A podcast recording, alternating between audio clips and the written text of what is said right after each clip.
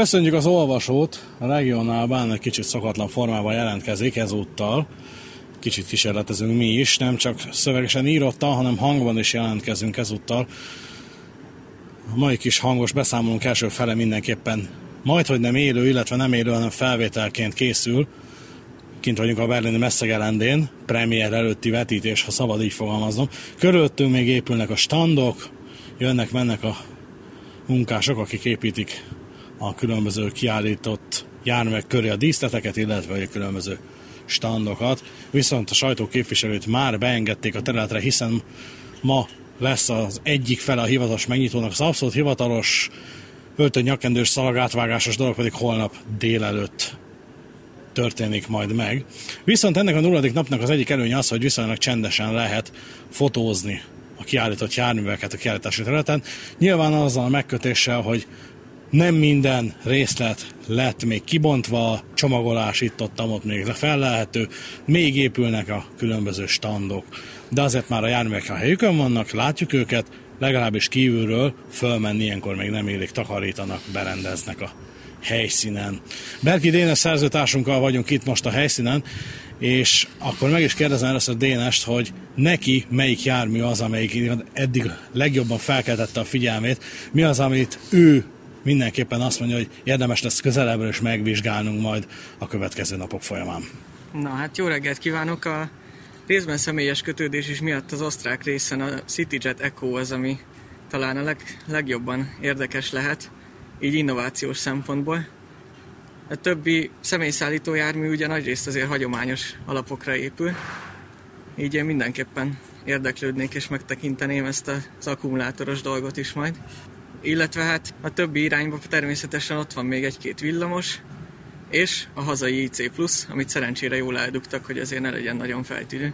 Jöttünk, mentünk már, néhány járművet meg is néztünk. Jelentős területet elfoglal ugye a svájci Züdaszbánnak és a Flirt motorvonata, vagy Flirt motorvonata, nézőpont kérdése ki, hogy szereti kibontani a, ezt a mozaik szót. Igazából azt tűnik fel, hogy nagyon-nagyon elment a motorvonatos irányba a személyszállító résztek. Tehát személykocsiból nagyjából a kelet-európaiak vannak itt, nem?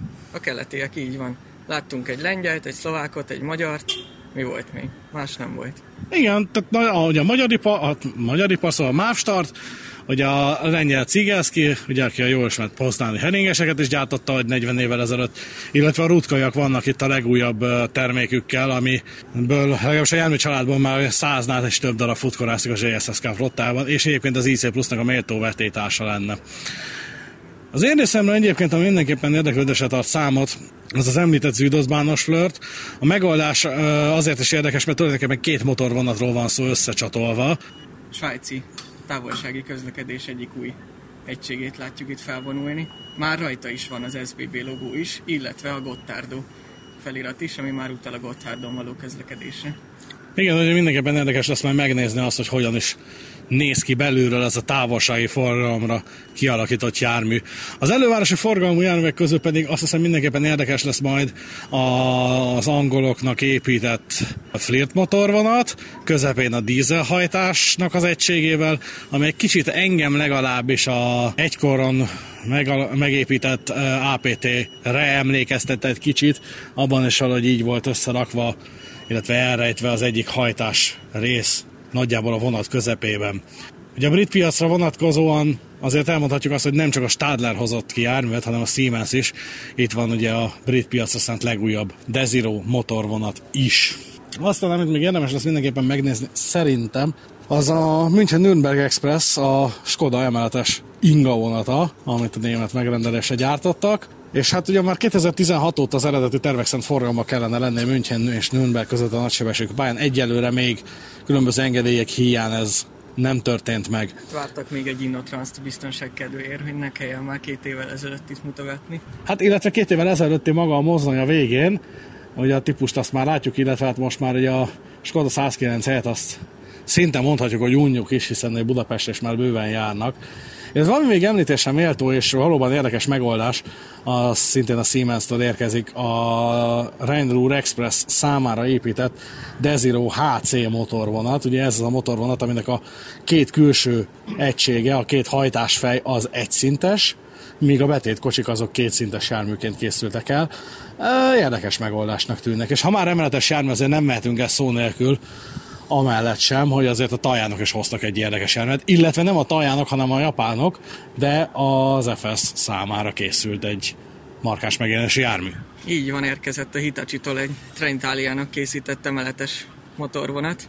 Hát kíváncsiak leszünk a belsejére, így kívülről úgy tűnik, hogy elsőre sok ablakkal például nem rendelkezik, de a dizájnon is lett volna még mit faragni, hát majd meglátjuk, hogy hogy értékelik az olasz piacon a dolgot.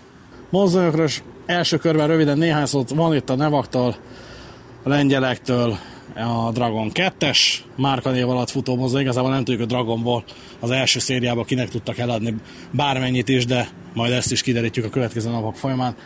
Illetve van itt Vectron és Rogyásig a Smartron változatban, tehát a német piacra szánt mondhatjuk így olcsósított vagy lebutított változat, illetve az 500 az ÖBB-nek átadott Siemens mozdony képében is itt van egy Vectron a sorban.